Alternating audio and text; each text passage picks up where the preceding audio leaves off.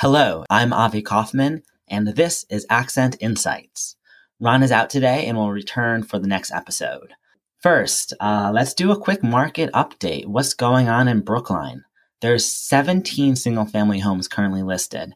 Four of those are new in the last week, and two single family homes went under agreement in the last week. For condos, there's 39 currently for sale, six new in the last week, five went under agreement.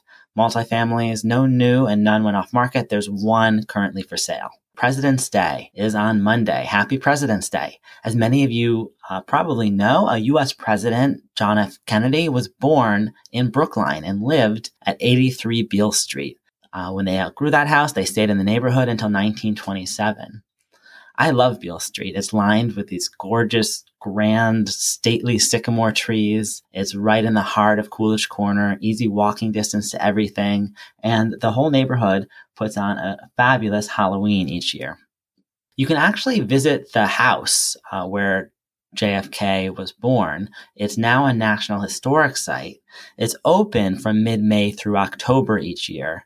Uh, but even in the off season, you can still tour it by appointment.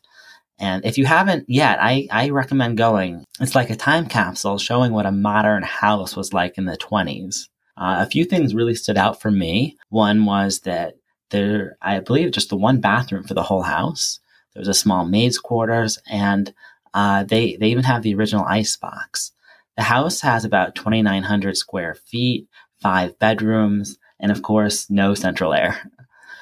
How much would a property like that go for today? Uh, for comparison, uh, you know, just last week, a single family actually came up for sale at 60 Beals Street, so right there, and comparable square footage at 3,055. Has six beds, two and a half bathrooms, and it was listed for just under $2 million. Of course, they also had more modern updates than the JFK house, which has been preserved. Uh, 60 Beals had, you know, a remodeled kitchen, two car garage, other updates and modernizations. Uh, and 60 Beals Street accepted an offer after just two days on the market. So, you know, we don't know what they got yet and we won't until it closes. But given how quickly it went, it's probably safe to guess that they got more than they asked for. I also want to mention another property that came on uh, and went very quickly last week uh, 34 Kenwood Street. This was a new renovation in 2016. Uh, then it sold for $1.68 million. It had been a, a new renovation just completed, got re- rehab job, four bedrooms, three and a half bathrooms, tandem parking for two cars. And it was just listed last week again for $1.85 million. So 170,000 over what it sold for in November 2016.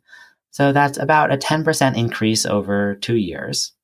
And they accepted an offer very quickly now. Uh, they within six days they uh, received and accepted an offer. And again, of course, we don't know what the agreed sale price is, and we won't until it closes. But this shows this is still a very prime, desirable neighborhood, this was a gorgeous property, and I think it shows that there's still strong demand in the market right now, especially for something that fits and checks all the boxes for people. I, I think that's a good sign for the spring.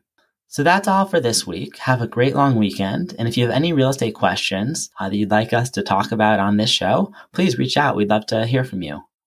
We're at info at accentbrookline.com. Until next time, goodbye.